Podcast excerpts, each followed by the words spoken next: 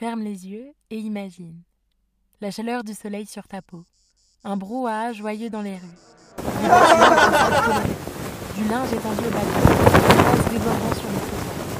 Si tu veux continuer à t'évader, l'épisode d'aujourd'hui est fait pour ça. Et le livre dont je vais te parler t'amènera directement en Italie. Alors, accroche-toi, c'est parti Aujourd'hui, je voulais te parler d'un livre d'Elena Ferrante qui s'appelle L'amie prodigieuse et qui fait partie de la saga prodigieuse composée de trois autres livres. Elena Ferrante est une auteure italienne, mais son nom n'est qu'un pseudonyme car elle souhaite rester loin des journaux et de la notoriété. Si son identité attise la curiosité, surtout après le succès de sa tétralogie, l'auteur reste discrète, mais ne manque pas de parsemer ses romans de quelques éléments autobiographiques. Pour ce qui est de son livre, L'amie prodigieuse, il s'agit du premier tome de la saga. Je préfère te prévenir tout de suite, si tu es comme moi et que tu n'aimes pas trop t'embarquer dans des séries de livres, ce roman est tout aussi beau à découvrir seul, et puisque c'est le premier de la saga, tu n'as pas besoin de lire la suite pour l'apprécier. Cette parenthèse étant faite, revenons-en à l'histoire. L'amie prodigieuse raconte l'amitié puissante et mouvementée qui se noue entre Helena et Lila, deux jeunes filles qui grandissent durant les années 50 à Naples, dans un quartier pauvre. De leur rencontre alors qu'elles ne sont encore qu'en primaire, à leur début de vie en tant que jeunes adultes, l'amie prodigieuse nous fait voyager à travers leur vie et les événements qui l'ont marquée. C'est Elena qui raconte l'histoire et nous fait ainsi voyager à travers les ruelles napolitaines et ses émotions. Le texte a donc un aspect très intimiste, puisqu'on accède aux pensées et sentiments de sa narratrice, qui se livre au fur et à mesure des chapitres. On s'attache ainsi très vite à Elena et aux personnages hauts en couleur qui rythment sa vie. Parmi eux, une enseignante attentionnée, des maris jaloux, un frère mafieux, ou encore des amis dévoués. L'auteur a aussi un immense talent pour planter le décor et créer une ambiance. L'écriture laisse place à l'imagination, et les détails qu'elle glisse au fil des pages permettent de visualiser Naples, même sans y avoir jamais mis un pied. Mais elle ne s'arrête pas à une simple description des lieux. Tout au long du roman, elle dresse également le portrait d'une classe sociale pauvre, pour qui l'enseignement n'est pas une priorité, et où la violence fait partie du quotidien. On y découvre ainsi une Italie au contexte politique tendu, tout juste sortie de la Seconde Guerre mondiale et en prise à la montée du communisme.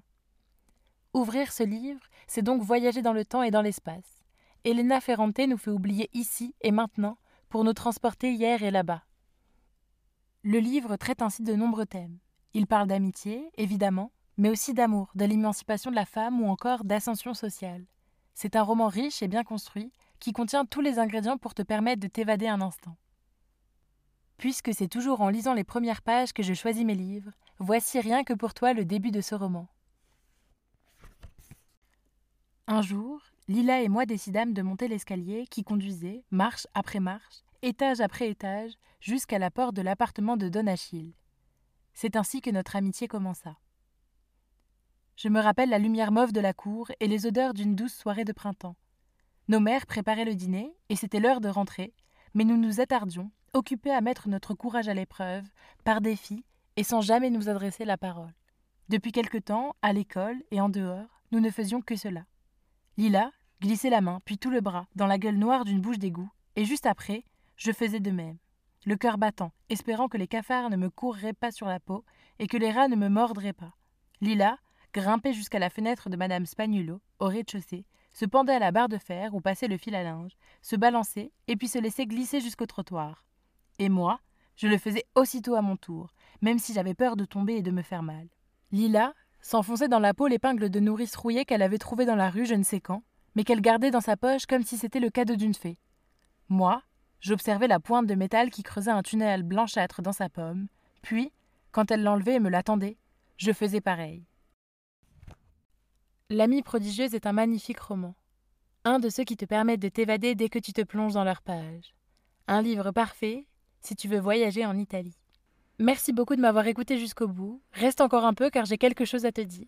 Moi aussi j'ai décidé de m'évader et je pars à l'étranger pendant deux mois. Malheureusement, je ne pourrai pas poster d'épisode pendant ce temps, mais je te promets de revenir très vite dans tes oreilles avec de nouveaux livres à te présenter. En attendant, tu peux toujours me retrouver sur Instagram, la boîte à livres. À très bientôt! La boîte à livres. Un livre si tu veux. Voyager. Passer le temps. Pleurer. Sourire. Tomber amoureux. Lire au coin du feu. Et encore plus, à retrouver un vendredi sur deux sur toutes les plateformes.